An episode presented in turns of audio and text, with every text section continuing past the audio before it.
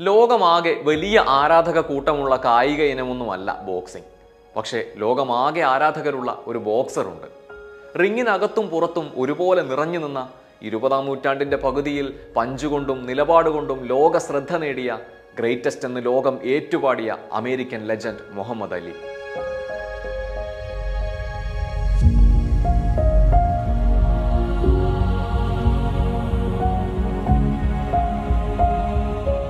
റിങ്ങിനുള്ളിൽ Ali ഒരു ചെകുത്താനായിരുന്നു.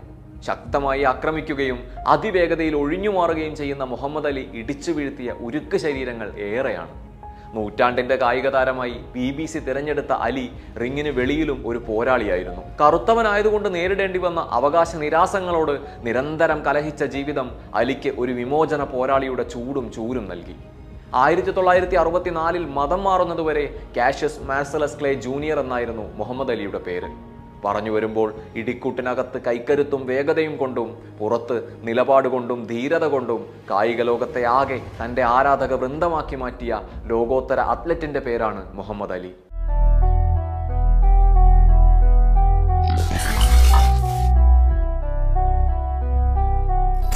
മുഹമ്മദ് അലി ബോക്സിംഗിലേക്ക് എത്തിയതിനു പിന്നിൽ കൗതുകകരമായ ഒരു കഥയുണ്ട്. അതിങ്ങനെയാണ്. മുഹമ്മദ് അലി തന്റെ പന്ത്രണ്ടാമത്തെ വയസ്സിൽ സുഹൃത്തുമായി കൊളംബിയ ഓഡിറ്റോറിയത്തിൽ നടന്ന ലൂയിസ് വില്ലി ഹോം ഷോ എന്ന ഒരു പ്രദർശനം കാണാൻ പോയി. പരിപാടിയൊക്കെ ചുറ്റി നടന്ന് കണ്ട് തിരിച്ചെത്തിയപ്പോഴാണ് അലിക്ക് ഒരു കാര്യം മനസ്സിലായത്. പുറത്തു വച്ചിരുന്ന തന്റെ സൈക്കിൾ കാണാതായിരിക്കുന്നു. ആരോ സൈക്കിൾ മോഷ്ടിച്ചെന്ന് മനസ്സിലാക്കിയ അലി അവിടെ എല്ലാം തിരഞ്ഞു. പക്ഷേ ഫലമുണ്ടായില്ല. ഈ സമയത്താണ് അവിടുത്തെ സ്റ്റേഷനിലെ പോലീസുകാരനായ ജോ മാർട്ടിൻ അടുത്തുള്ള ഒരു ജിംനേഷ്യത്തിൽ ബോക്സിംഗ് പരിശീലിപ്പിക്കുന്നുണ്ടെന്ന് ആരോ പറഞ്ഞ് അലി അറിയുന്നത്. ഉടനെ തന്നെ പരാതിയുമായി അലി മാർട്ടിനെ സമീപിച്ചു. അലിയുടെ പരാതി വിശദമായി കേട്ട ജോ മാർട്ടിൻ അലിയോട് തിരിച്ചു ചോദിച്ചത് ബോക്സിംഗ് പരിശീലിക്കുന്നു എന്നായിരുന്നു. തന്റെ സൈക്കിൾ നഷ്ടപ്പെട്ടതിന്റെ മനോവിഷമത്തിൽ നിൽക്കുന്ന അലി മനസ്സില്ലാ മനസ്സോടെ സമ്മതം മൂളി. എങ്കിൽ നാളെ മുതൽ ക്ലാസ്സിന് വന്നോളൂ എന്ന് പറഞ്ഞ് ജോ മാർട്ടിൻ അലിയെ പറഞ്ഞയച്ചു. അലിയുടെ കാണാതായ സൈക്കിൾ ഒരിക്കലും കണ്ടെത്താൻ ജോ മാർട്ടിൻ എന്ന പോലീസുകാരന് സാധിച്ചില്ല എങ്കിലും അലി എന്ന ബോക്സിംഗ് റിംഗിലെ ഇതിഹാസത്തെ അയാൾ കണ്ടെത്തി. പരിശീലനം തുടങ്ങി ആഴ്ചകൾക്കകം തന്നെ അലി റിങ്ങിനകത്ത് അത്ഭുതങ്ങൾ കാണിച്ചു തുടങ്ങി. തന്നെക്കാൾ സീനിയർ ആയവരെയൊക്കെ ഇടിച്ച് നിലം പരിശാക്കി. വിവിധ അമേച്ചർ ടൂർണമെന്റുകളിൽ പങ്കെടുത്ത അലി അവിടെയൊക്കെ വിജയ കുതിപ്പ് നടത്തി.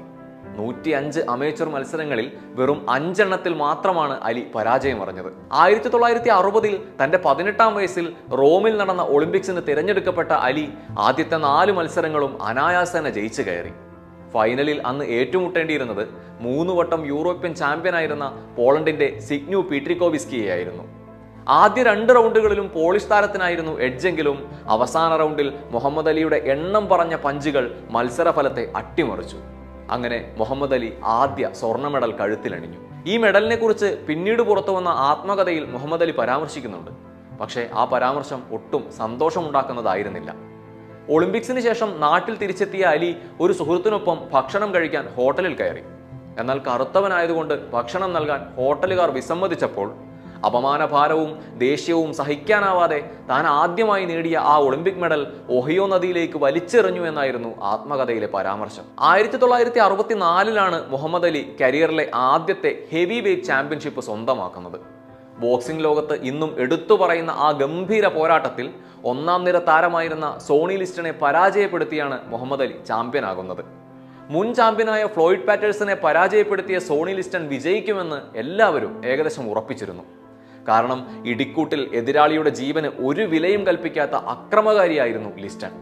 അയാളുടെ കൈക്കരുത്തിന് മുന്നിൽ പിടിച്ചു നിൽക്കാൻ മറ്റാർക്കും കഴിയില്ലെന്ന് എല്ലാവരും കണക്കുകൂട്ടി. അലി ഒഴികെ ഈ മത്സരത്തിൽ അലി ജയിക്കുമോ എന്ന വിദൂര സംശയം പോലും ആർക്കും ഉണ്ടായിരുന്നില്ല.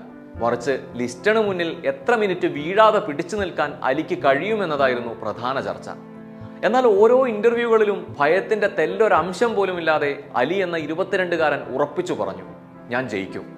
ആ കോൺഫിഡൻസ് എല്ലാ കാലത്തും അയാളുടെ മുഖമുദ്രയായിരുന്നു. മാധ്യമങ്ങളുടെയും വിദഗ്ധരുടെയും കണക്കുകൂട്ടലുകൾ അട്ടിമറിച്ച് ഇടിക്കൂട്ടിൽ ലിസ്റ്റൺ എന്ന അതികായനെ ഇടിച്ചു മലർത്തി അലി ചാമ്പ്യനായി. അന്ന് അലി റിങ്ങിൽ നിന്ന് വിളിച്ചു പറഞ്ഞത് ഐ ആം ദി ഗ്രേറ്റസ്റ്റ് എന്നായിരുന്നു. ലോകം അത് ഏറ്റുപാടുകയും ചെയ്തു. പിന്നീട് തുടർച്ചയായ നാല് വർഷവും മുഹമ്മദ് അലി ചാമ്പ്യൻ പട്ടം നിലനിർത്തുന്നുമുണ്ട്. ആയിരത്തി തൊള്ളായിരത്തി അറുപത്തി അഞ്ചിൽ നടന്ന അലിയും ഫ്ലോയിഡ് പാറ്റേഴ്സണും തമ്മിലുള്ള മത്സരം അലിയുടെ അപ്രമാദിത്വം വിളിച്ചോതുന്നതായിരുന്നു. പന്ത്രണ്ട് റൗണ്ടുകൾ നീണ്ട ആ മത്സരത്തിനൊടുവിൽ അലി ജയിക്കുകയായിരുന്നു. ആ മത്സരത്തെക്കുറിച്ച് ന്യൂയോർക്ക് ടൈംസ് റിപ്പോർട്ടർ പറഞ്ഞത് ഒരാൾ ഒരു ചിത്രശലഭത്തിന്റെ ചിറകുകൾ പറിച്ചെടുക്കുന്ന പോലെയായിരുന്നു അലി പാറ്റേഴ്സനെ നിലംപരിശാക്കിയത് എന്നായിരുന്നു. പാറ്റേഴ്സന് അന്ന് സാരമായി പരിക്കേറ്റിരുന്നു. ഇടുപ്പലിന് ചതവ് പറ്റിയെന്ന് പിന്നീട് പാറ്റേഴ്സൺ തന്നെ പറയുകയും ഉണ്ടായി അലിയുടെ മാരകമായ പഞ്ചുകളും റിങ്ങിൽ മത്സരത്തിനിടെ പാറ്റേഴ്സനെ പരിഹസിക്കാൻ ശ്രമിച്ചതുമൊക്കെ വലിയ വിമർശനങ്ങൾക്കിടയാക്കുകയും ചെയ്തിരുന്നു.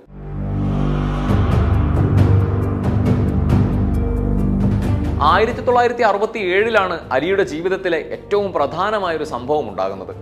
അമേരിക്കയിൽ ചെറുപ്പക്കാർക്ക് സൈനിക സേവനം നിർബന്ധമായിരുന്നു.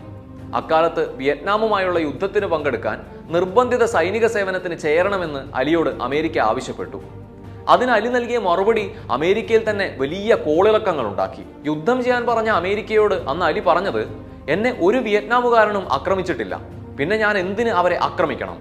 അവരെ കൊണ്ട് എനിക്ക് ഒരു ബുദ്ധിമുട്ടും ഉണ്ടായിട്ടില്ല പിന്നെ ഞാൻ എന്തിന് അവരെ ബുദ്ധിമുട്ടിക്കണം എന്നായിരുന്നു? കറുത്തവനായതിന്റെ പേരിൽ സ്വന്തം രാജ്യത്ത് അക്കാലത്ത് നേരിടേണ്ടി വന്ന വലിയ വിവേചനങ്ങളോടുള്ള കലഹം കൂടിയായിരുന്നു ആ മറുപടി.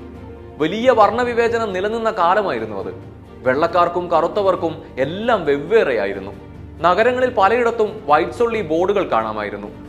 സ്വന്തം രാജ്യത്ത് താനൊരു കറുത്തവനായതിന്റെ പേരിൽ കടുത്ത അവഗണനകൾ നേരിടേണ്ടി വരുമ്പോൾ തന്നെ ഒരു തരത്തിലും ഉപദ്രവിച്ചിട്ടില്ലാത്ത അപമാനിച്ചിട്ടില്ലാത്ത ഒരു കൂട്ടരോട് എന്തിനാണ് താൻ യുദ്ധം ചെയ്യുന്നത് എന്നതായിരുന്നു അലിയുടെ യുക്തി.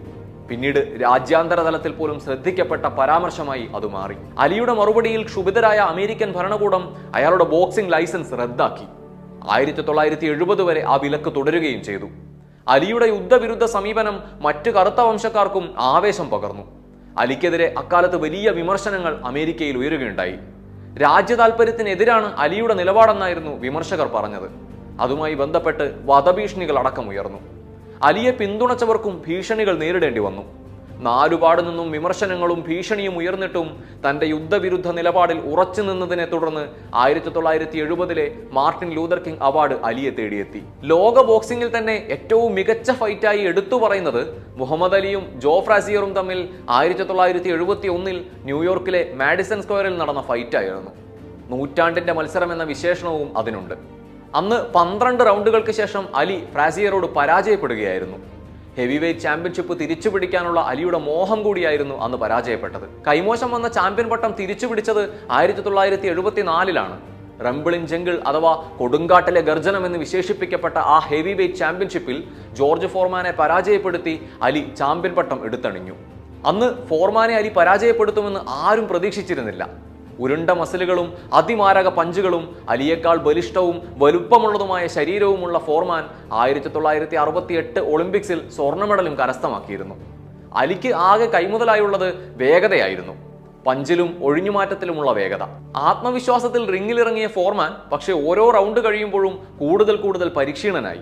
ഏഴാം റൗണ്ടിൽ അലിയുടെ തുടരെ തുടരെയുള്ള പഞ്ചിൽ ഫോർമാൻ വീണുപോവുകയായിരുന്നു. അങ്ങനെ ലൈസൻസ് റദ്ദ് ചെയ്യപ്പെട്ടത് മൂലം നഷ്ടമായ ചാമ്പ്യൻഷിപ്പ് ടൈറ്റിൽ അലി പൂർവാധികം ശക്തിയോടെ തിരിച്ചുപിടിച്ചു ആയിരത്തി തൊള്ളായിരത്തി എഴുപത്തി അഞ്ചിൽ നടന്ന ത്രില്ലർ ഇൻ മനില എന്ന വിശേഷണമുള്ള മത്സരവും അലിയുടെ കരിയറിലെ എടുത്തു പറയേണ്ട ഫൈറ്റാണ്. അന്നും ജോഫ്രാസിയർ തന്നെയായിരുന്നു എതിരാളി. തൊട്ടു മുമ്പത്തെ വർഷത്തെ പരാജയത്തിന് അലി കണക്ക് വീട്ടിയ ഫൈറ്റ് കൂടിയായിരുന്നു അത്. പതിനാല് റൗണ്ടുകൾ നീണ്ട മത്സരത്തിനൊടുവിൽ പരിക്കേറ്റ് അവശനായ ഫ്രാസിയർ മത്സരത്തിൽ നിന്നും പിൻവാങ്ങുകയായിരുന്നു. ആയിരത്തി തൊള്ളായിരത്തി എൺപത്തി ഒന്നിൽ അലി ബോക്സിംഗിൽ നിന്ന് വിരമിക്കുമ്പോൾ പ്രൊഫഷണൽ ബോക്സിംഗിൽ അൻപത്തി ആറ് വിജയങ്ങളും അഞ്ച് പരാജയങ്ങളുമായിരുന്നു ആ കരിയറിൽ ഉണ്ടായിരുന്നത് മുഹമ്മദ് അലിയെ പിന്നീട് കണ്ടത് ആയിരത്തി തൊള്ളായിരത്തി തൊണ്ണൂറ്റി ആറിലെ അറ്റലാന്റ ഒളിമ്പിക്സ് വേദിയിലായിരുന്നു. അന്ന് ഉദ്ഘാടന തിരി തെളിയിച്ചത് അലിയായിരുന്നു. ആയിരത്തി തൊള്ളായിരത്തി തൊണ്ണൂറ്റി എട്ടിൽ അമേരിക്കയുടെ മെസഞ്ചർ ഓഫ് പീസ് അവാർഡിന് അലി അർഹനായി. റിങ്ങിലെ ആ ഗർജനം എന്നേക്കുമായി നിലച്ചത് രണ്ടായിരത്തി പതിനാറ് ജൂൺ മൂന്നിനായിരുന്നു. ശ്വാസകോശ സംബന്ധമായ അസുഖത്തെ തുടർന്ന് അരിസോണയിൽ വെച്ച് അദ്ദേഹം അന്തരിച്ചു. എല്ലു നുറുങ്ങുന്ന പഞ്ചുകളുടെ ഭീകരത കൊണ്ട് മാത്രമായിരുന്നില്ല മുഹമ്മദ് അലി ലോക ശ്രദ്ധ പിടിച്ചുപറ്റിയത്. തന്നെ ഗൗനിക്കാത്തവനെ പോലും തന്നിലേക്ക് അടുപ്പിക്കുന്ന വ്യക്തിപ്രഭാവം അലിക്കുണ്ടായിരുന്നു. റിങ്ങിന് പുറത്ത് അയാളെടുത്ത നിലപാടുകളും അയാളെ ആരാധ്യ പുരുഷനാക്കി മാറ്റി. വിവാദങ്ങളും കലഹങ്ങളും ആഘോഷങ്ങളും വെല്ലുവിളികളും ഒക്കെ നിറഞ്ഞ ജീവിതമായിരുന്നു അത്. ലോകത്തെ യുദ്ധവിരുദ്ധ ക്യാമ്പയിനുകളുടെ മുഖമായും അക്കാലത്ത് അലി മാറി ഇന്നും ബോക്സർ എന്ന് കേൾക്കുമ്പോൾ ജനഹൃദയങ്ങളിലേക്ക് ഓടിപ്പാഞ്ഞെത്തുന്ന മുഖവും പേരും അയാളുടേത് തന്നെയാണ്. അയാൾ മൺമറഞ്ഞാലും അയാളിൽ നിന്നും ഒഴുകിപ്പരന്ന വെളിച്ചം ഒരു കാലത്തും അണയുകയില്ല.